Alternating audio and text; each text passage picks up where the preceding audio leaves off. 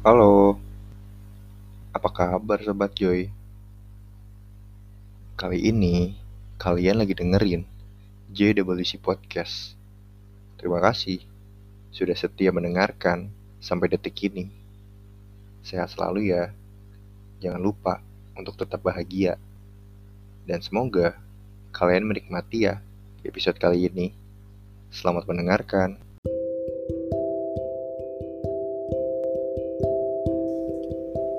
Selalu ada kehilangan dan perpisahan, dan yang perlu dilakukan hanyalah bersiap. Sekeras apapun mengikhlaskan, tetap saja, meski telah lama, kehilangan itu tetap menyakitkan.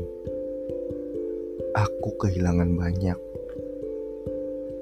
mulai dari berkahnya, cintanya, sentuhannya, peluk hangatnya, dan masih banyak hal lainnya yang menjadi kehilangan terbesarku.